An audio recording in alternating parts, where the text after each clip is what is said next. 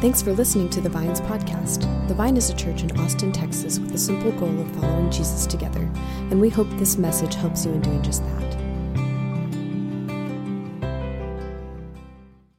While he was still speaking, Judas, one of the twelve, arrived. With him was a large crowd armed with swords and clubs, sent from the chief priest and the elders of the people.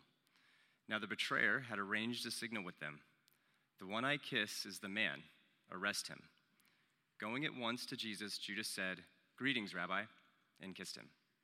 Jesus replied, Do what you came for, friend. Then the man stepped forward, seized Jesus, and arrested him. With that, one of Jesus' companions reached for his sword, drew it out, and struck the servant of the high priest, cutting off his ear. Put your sword back in its place, Jesus said to him, for all who draw the sword will die by the sword. Do you, do you think I cannot call on my Father and he will at once put at my disposal more than 12 legions of angels? But how then would the scriptures be fulfilled that say it? It must happen this way. In that hour, Jesus said to the crowd, I am, leading am I leading a rebellion that you have come out with swords and clubs to capture me? Every day I sat in the temple court teaching, and you did not arrest me. But this has all taken place that the writings of the prophet might be fulfilled. Then all the disciples deserted him and fled. Thanks be to God. Hi, guys. Hi, yeah, my name is Fabs. My name is Fabienne, but you can call me whatever you would like. Any variation of that name. For one year in eighth grade, I went by Anne, with an E, of course, if you get that reference.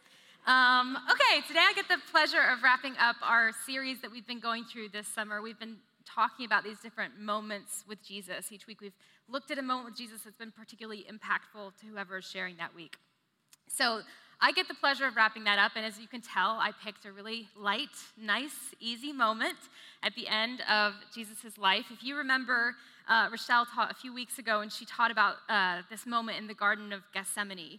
It's kind of this famous moment between the Father and the Son, and Jesus is sweating blood and he's agonizing over if there's another way. He wants another way. And whatever that conversation is like between him and the Father, we only hear one side of it, right? We don't get to hear what the Father says, but we hear Jesus' response, which is, Not my will, but your will be done. And he gets up and he walks into this moment here that we just read right? Judas comes in, he betrays him, identifies him for the leaders so that they can arrest him with a kiss, which is obviously like profoundly sad and ironic. And then the, the soldiers are coming to arrest him, so a disciple steps in and, and draws his sword and, and cuts at one of their, their ears. And then Jesus says this, starting in verse 52 Put your sword back in its place, Jesus said to him.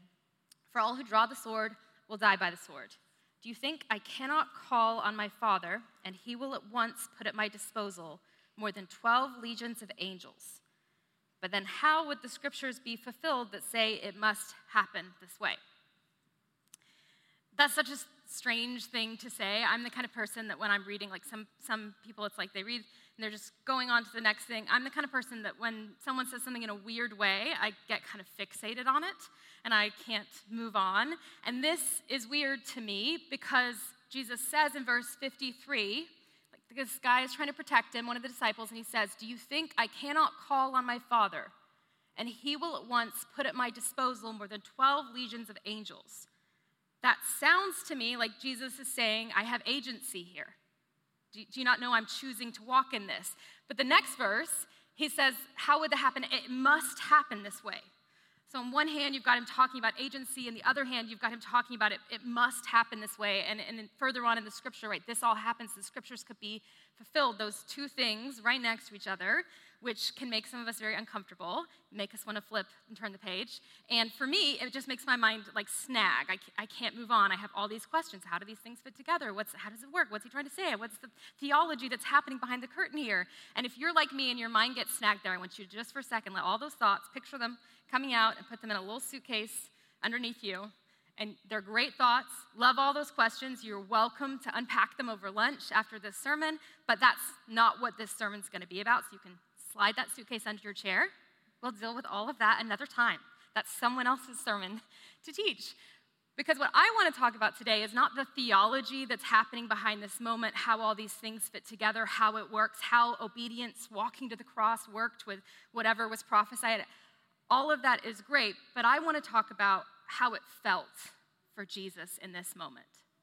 Not how it worked behind the scenes, not what's going on theologically. I want to talk about, about the image this moment gives us, us of the experience, the sensations that Jesus had when he was walking in obedience to the Father.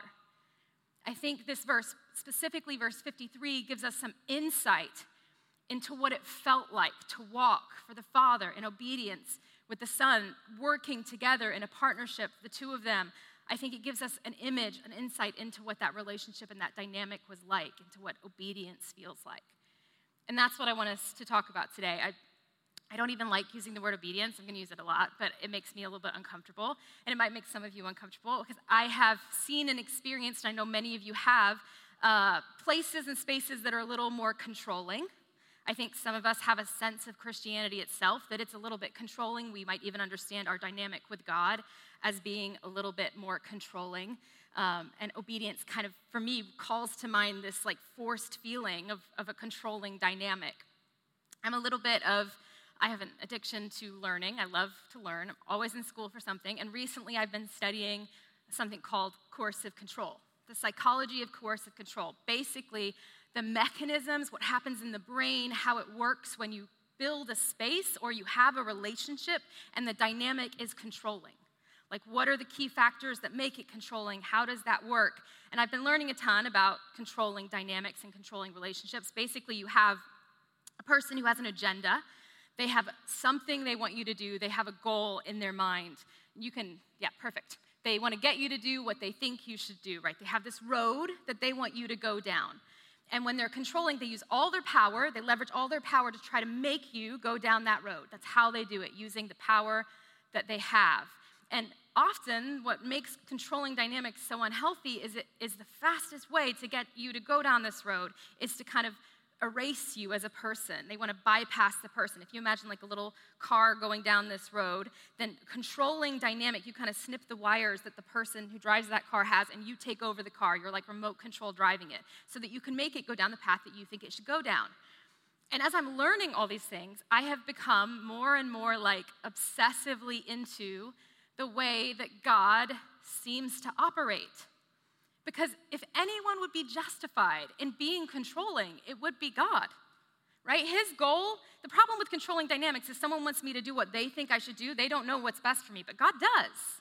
He knows exactly what's best for me. If He was going to be controlling and make me do what was best for me, the agenda would be a good one.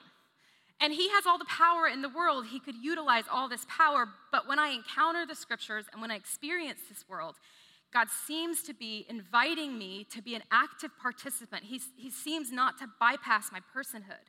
Right? Every single time I read a command, that's an indicator that he's inviting my personhood in. Instead of going around me, instead of not utilizing me, he's inviting me in. He's inviting me to participate in this partnership that's so different than a controlling dynamic, right? And that's why I love this moment between the Father and the Son as, as Jesus walks in obedience to the cross, I think it's this beautiful picture of empowered partnership. I think the sensation, the feeling that Jesus is having is one of empowered partnership, okay? So, all we're really gonna do today is I'm gonna talk through some of those factors that are present in a controlling dynamic. And then we're gonna look at how it goes down for the Father and the Son and kind of do a compare and contrast. And the goal here is for you to kind of sit with and notice not, maybe not what you believe theo- theologically, but, but maybe notice how it feels in your dynamic with God. Notice if it feels more controlling or if you're operating in this empowered sense of partnership. Okay, so the first thing that happens in a controlling dynamic is often that you try to separate someone from their own preferences. There's no space for preferences, right? If I'm trying to get a car to go down this road and people want to drive a different way, that just limits the possibilities of control. I want to cut those wires, make sure they don't have any feelings about it for themselves. And when we think about our dynamic with God, a lot of us kind of function this way, as if we have a feeling, a feeling that may be counter to what He's wanting for our lives, and we immediately feel a sense of shame about it, right? We try to repress it. We try to get rid of it. We feel like it's horrible. At, at best, it's going to be inconvenient. At worst, it's sinful. And we think about moving forward in our relationship with God and maturity in Christ as having less of our own feelings and more of His, his feelings. Like the goal would be that we kind of get erased, our preferences and our feelings kind of disappear, and there's not really space for them in this dynamic. Our feelings are inconvenient to God, they're offensive to God right? But when we look at this situation as Jesus walks to the cross, there seems to be so much room for him to have feelings, his own feelings, right? Rochelle taught about this so beautifully in the garden. She unpacked this agonizing anxiety that Jesus is feeling. Why is he feeling anxiety in Garden of Gethsemane? Because he doesn't want to do it this way. He's asking for another way. And even at the end of that prayerful conversation, what does he say? Not my will, but your will be done. What does that imply? My will, your will, they've got to diverge somewhere. Otherwise, why do I have to submit one to the other? He doesn't say at the end of his prayer, Now my will is your will, we are one. And if anybody should have the same will, the same feelings, the same preferences as the Father, shouldn't it be the Son? They're made, of, they're, they're made of the same substance, the same essence. They're both God, right? But even they have different wills, different feelings, different preferences in this situation. And we know Jesus was without sin, so that wasn't something broken, that wasn't something deficient in him. I don't know what it all means, but I know when I look at the Garden of Gethsemane, it seems clear whatever this dynamic feels like, the experience of it between the Father and the Son, there's so much space for the Son to feel anxiety about what's happening next, for him to feel the human feeling of, I don't want to do that. That's what it feels like when, you, when you're in a dynamic that's not controlling. You feel like there's space for your emotions. And, and even that partnership piece that God's going for, it's facilitated by you having your own preferences and your feelings. That's what partnership is it's mutual vulnerability, it's mutual sharing. When we live in this controlling dynamic where we try to erase our feelings or repress them, get rid of them, don't bring them to God, just get them out of the room first, or at least be done with them by the time you end the conversation with God, right? We're actually robbing ourselves of this experience of partnership that makes space for our own emotions. I think the great gift of the Garden of Gethsemane, one of the great gifts, is that you can feel the humanity of just having a feeling. Like maybe it's just part of being human to feel like you don't want to do something that's painful. Okay, so, second thing that I want us to talk about is when you have uh, this road you want someone to go down, and now they've got their preferences, they've got feelings, say there's a little wiggle room for that.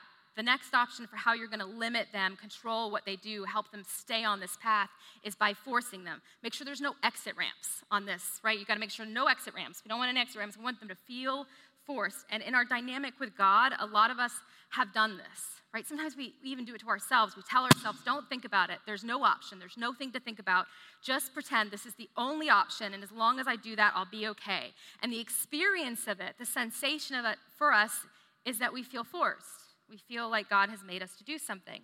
But with God and the Father, Jesus seems to have this sense of agency, right? He seems to have a sense of agency. Let's look at the verse one more time. Do you think I cannot call on my Father? and he will at once put at my disposal more than 12 legions of angels. I don't know all that that means, but when I hear it, I don't think Jesus felt forced. I don't think Jesus felt forced. And to me, maybe that's obvious, but to me, that's like deeply profound. Mark called me this week to talk about the sermon. I don't know how he was feeling about it. Could sense a little nervousness, perhaps. And he would not say that. But as we were talking through it, it's like, why would you pick this passage? It's such a tricky one. There's like landmines everywhere, and there's so many great moments with Jesus in the Bible, you know? Any one of them would have worked, but this one I picked and I can't let go of because Jesus didn't feel forced. Like in this moment, that surely if ever there was a moment that's been ordained from eternity past, that's been prophesied throughout the scriptures, that's eternally essential and significant, even in that moment, Jesus didn't feel forced. That's so important to me that he had this sensation in this moment. He had a sensation of agency. He had a sensation of active participation. This matters to me because I'm so tired of sitting across the table from someone who's walking in like extravagant, beautiful, glorious obedience to God, and they're amazing, and everyone's like, wow, look at their life. And you sit down with them and you talk to them for five minutes, for 10 minutes, for an hour, and it becomes clear. They feel no joy. They feel beaten down and broken and weary and anxiety in every part of them because they feel forced. They feel like God is making them do this thing that experience of feeling forced, it's not good for the human brain. It doesn't bear good fruit. And it doesn't bear good fruit in that partnership and in the trust of the Father. It leads to resentment, it leads to bitterness. It's really hard on the human brain. We don't do well when we feel forced, right? It, it's the source of trauma. Trauma itself is such a complicated thing, but often people try to understand, like, how do I know if something's traumatic or not? Trauma is defined by a process in your brain that, that sometimes events happen to us, and instead of like processing them like an experience that happened, our brain sort of short circuits and it fragments and it stores these things in different pockets. And that's how we know trauma has happened. We can see it in the brain. It's a different response, it's a fractured brain.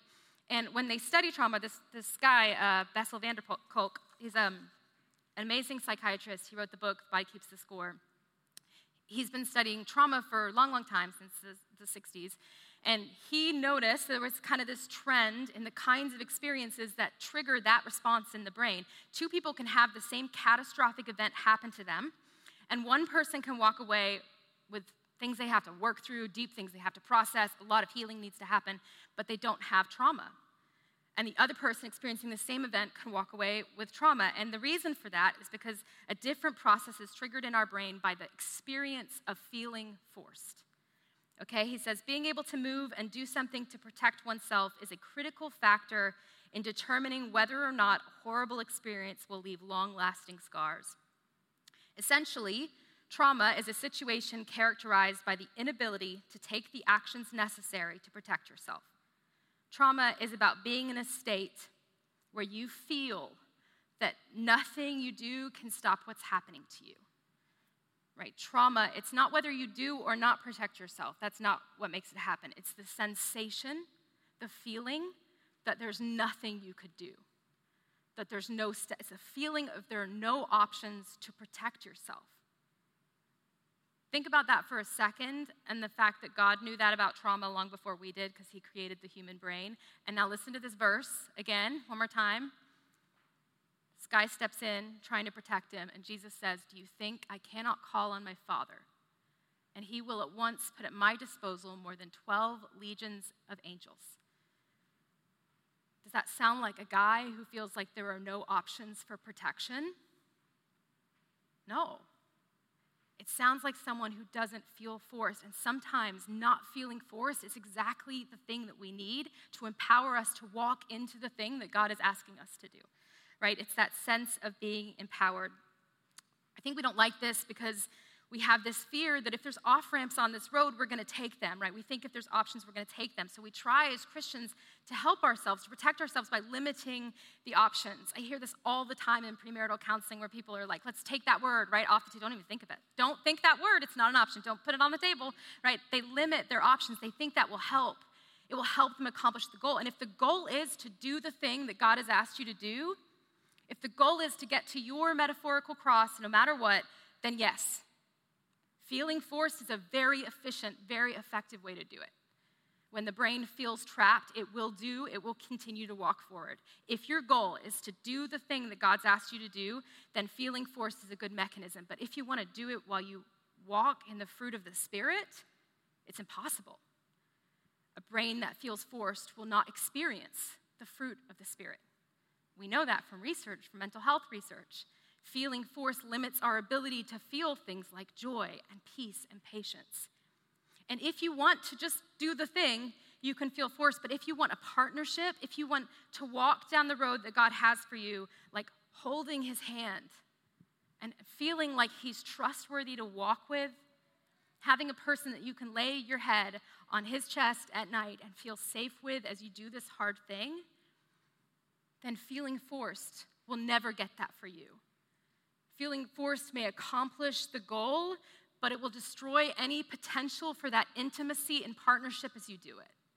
Right? It's not good for the human brain.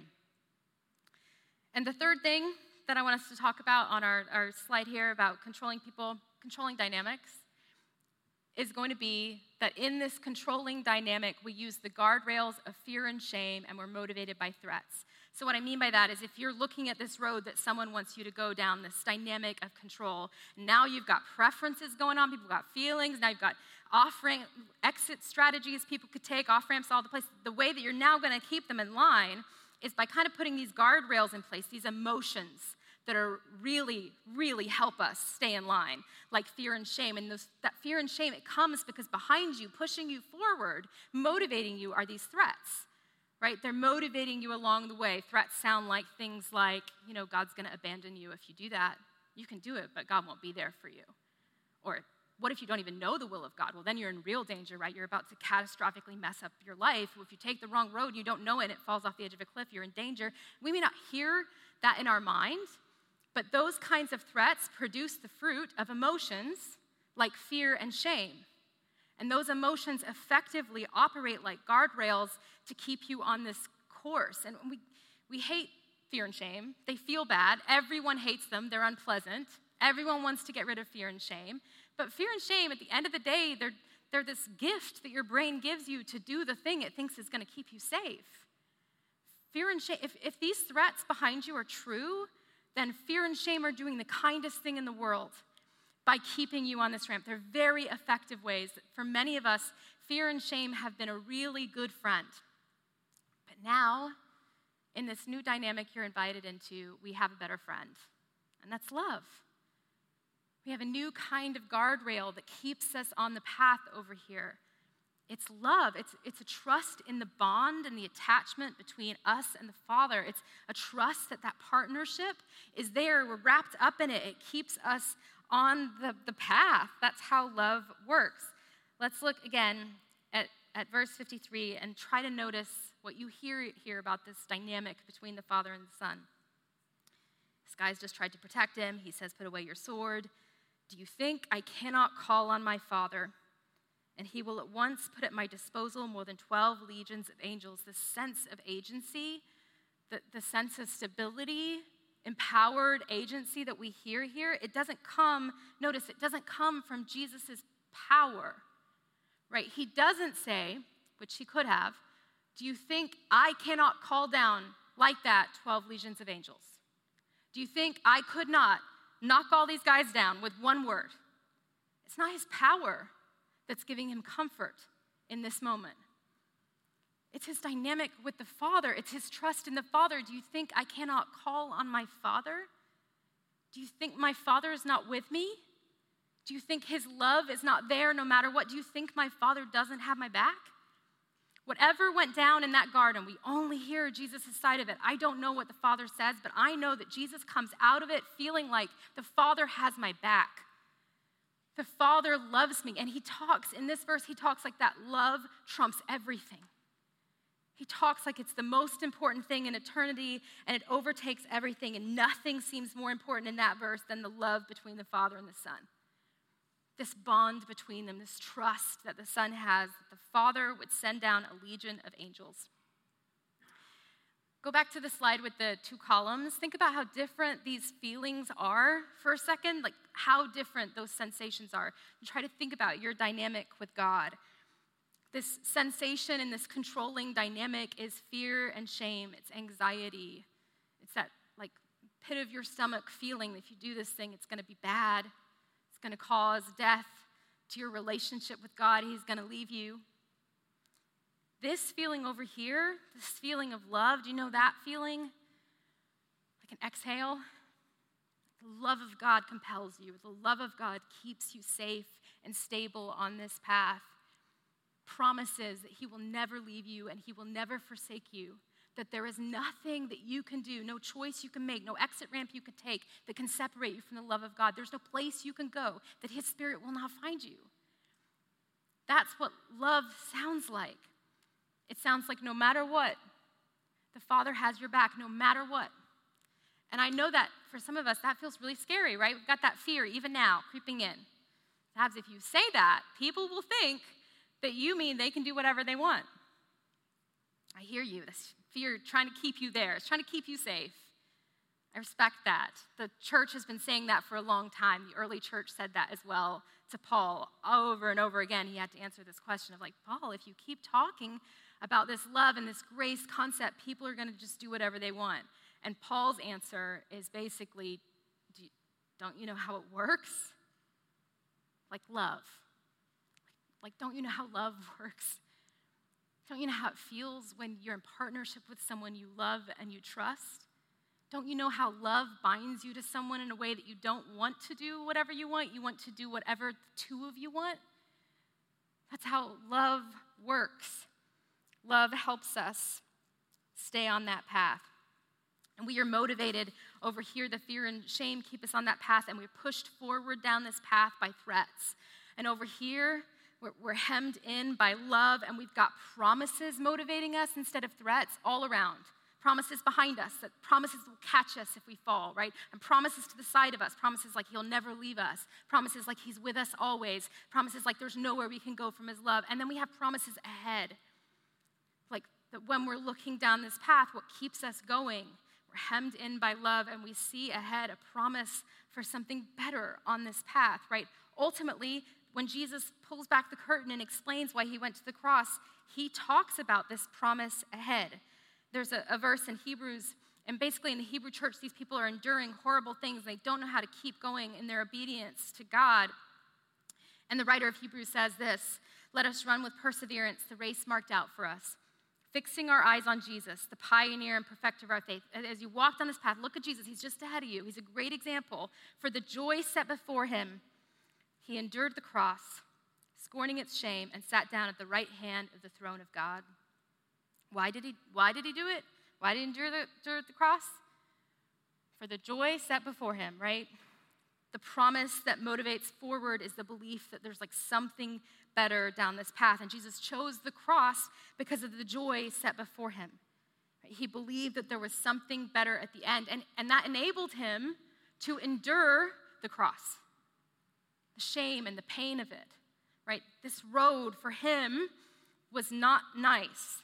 That's why he had a preference to do things differently, but he wanted the end result. And so, for the joy set before him, he was able to, to survive, to, to keep going, even when it felt hard, even when he wanted, had temptation to turn away, right? It sounds like when I hear about that, when I hear the joy set before him, he endured the cross, I think of the concept of delayed gratification. You guys familiar with delayed gratification? Yes, it's a very common human thing. It's important for us. It's actually like a big sign of predictor of us being healthy humans. Delayed gratification is the resistance to the temptation of immediate pleasure or an immediate relief in the hope of obtaining a valuable and long lasting reward in the long term, right? That's the kind of promise that sometimes is ahead of us. Like saying no to the immediate pleasure for the long term gratification. This isn't a Christian concept that's made up to control you and make you go through hard things so you can get a payoff. This is the human brain. This is what it has to be able to do to survive. It has to be able to say no sometimes to a temporary pleasure for an ultimate, better, long lasting reward. The ultimate picture of this is an experiment I'm sure many of you are familiar with. It's called the marshmallow experiment. I don't know if that's a technical name from Stanford. I took these pictures from it because they made me so happy. I especially like this little girl on the bottom, just like staring at that marshmallow. Basically, what happens is, if you're not familiar with it, the caregiver gives the kid a marshmallow and they say, Hey, I'm going to leave the room for a second. And if you don't eat this marshmallow, when I come back, I'm going to give you two marshmallows.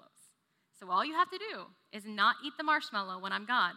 In the, in the videos of this kind of experiment being done, you, the kids like smell the marshmallow, they like lick it. It's really funny. Anyway, they have to wait. They have to say no to this instant relief for the, the long term reward of two marshmallows. And when the kids are able to do this, it's one of the best predictors of healthy outcomes in their life. Their SAT scores are better, they make healthier relationship choices later on, because this is something healthy brains need to be able to do. They need to be able to make decisions not just based on instant reward, but based on what they ultimately want long term. Decisions that align with their values and that offer something better right? Now, here's the thing they did this experiment first, and they did it a few years later a different way with a variation, trying to find the factors that influenced if kids are able to do this. And the biggest factor is how much they trust their caregiver. No amount of threats keep them from eating that marshmallow. In fact, the more threatened they feel, the more likely they are to eat the marshmallow. But when they trust and love and feel safe in their relationship with the caregiver, when the, when the caregiver leaves the room, they know they're coming back. They trust them that they're going to bring two marshmallows. And that bond enables them to withstand the pressure of wanting to eat the marshmallow. But the brain that feels threatened, the brain that feels forced, the brain that feels coerced, it cannot do delayed gratification. When we are in fight or flight, when we feel threatened, we cannot do delayed gratification. It's a higher cognitive function that requires us to feel safe and stable in order to do it. It requires us to have a sensation of abundancy, not scarcity. I think some of us have been caught in this self fulfilling prophecy loop because we have this controlling dynamic with God where we are like, Fabs, you can't tell people they have options because let me tell you, I had options and I made terrible choices. And I do every time I have terrible options. I can't think that it's okay to do things because then I'll do them. And that might be true if you've been operating in a controlling dynamic. If there are threats and control in your life, then anytime there is an off ramp, you will not have the ability to keep going for a future reward because brains can't do that.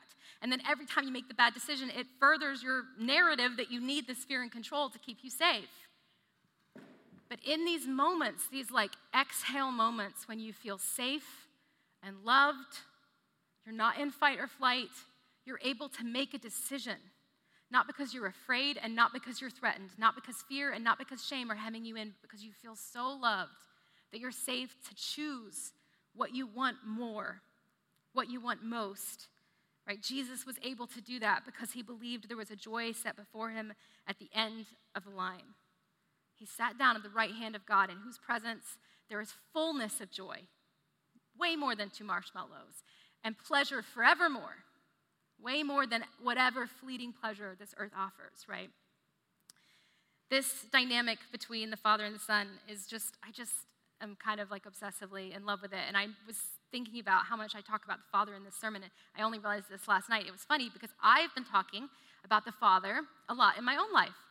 I've been telling friends, and I was even telling our staff this week that I've been noticing that over the last like five or 10 years in my relationship with God, I've come to have a real affinity or connection with Jesus. Like, I feel like I've, I know the sound of his voice, I know the tone he uses, I know his posture when he talks to me. He feels like such a great friend. I trust him as my savior. I love my dynamic with Jesus, but I've noticed I don't have much of a sensation about the Father. And I was telling her, I didn't even think about the connection with the sermon, but I was telling the staff this week, like, I, I just really want that. I want to feel like I know what the Father sounds like when he talks, like I know what the tone of his voice is.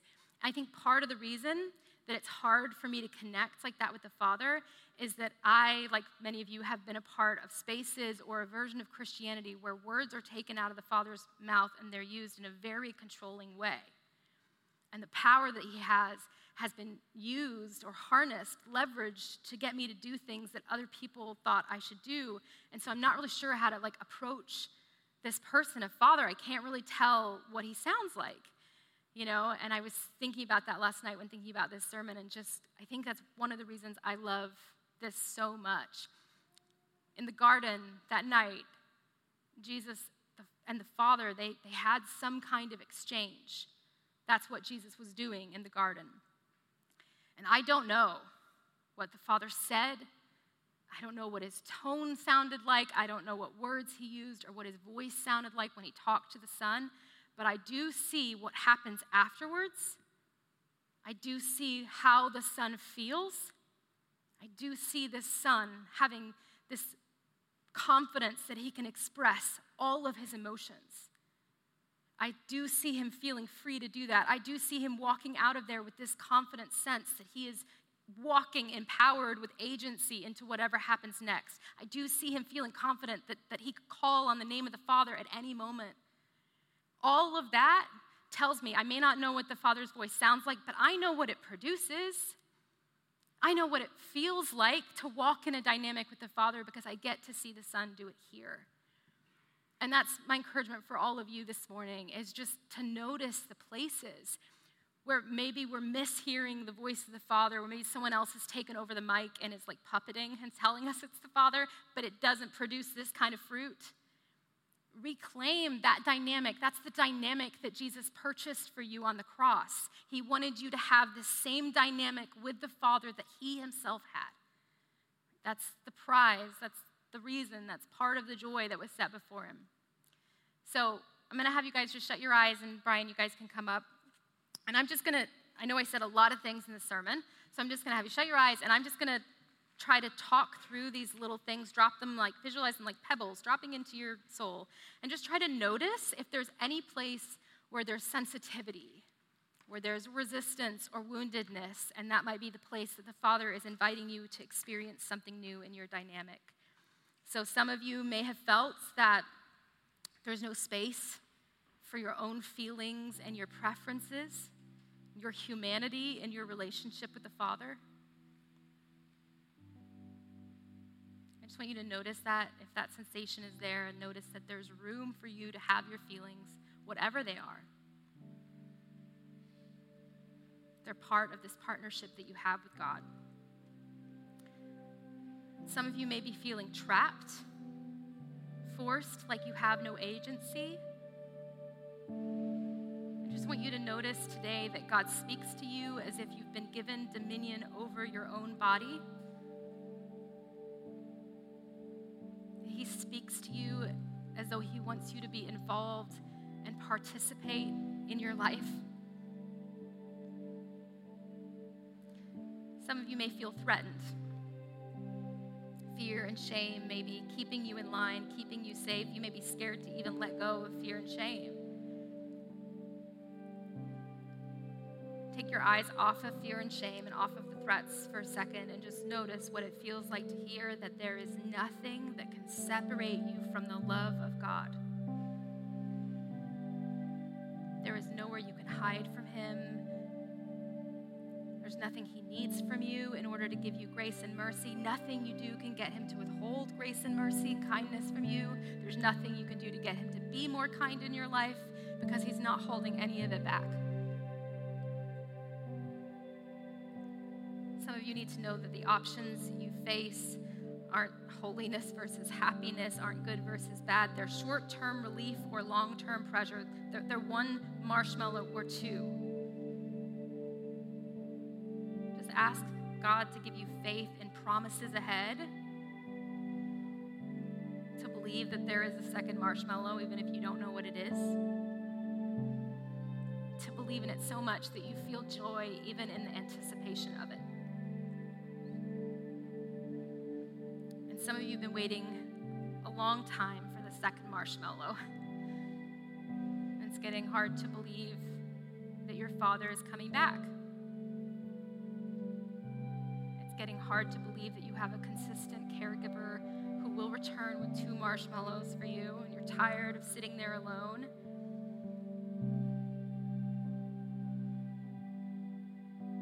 I want you to know you can call upon your Father. Father.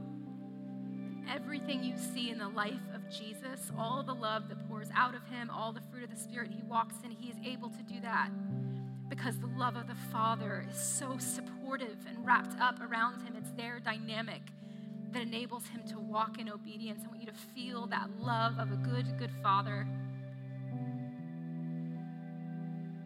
God, I just ask you right now, Father, I ask you right now, our Father, Father of everybody in this room, who is in heaven, who has the power and the glory, and your name is holy, it's hallowed. I want to ask you, Father, to give us this day our daily bread of your love, of your provision, of your grace, of your mercy, of your kindness. I pray that you would set us free from controlling dynamics, especially when it relates to you, and you would help us walk in empowered partnership. And ask you to do that in the name of Jesus. Amen.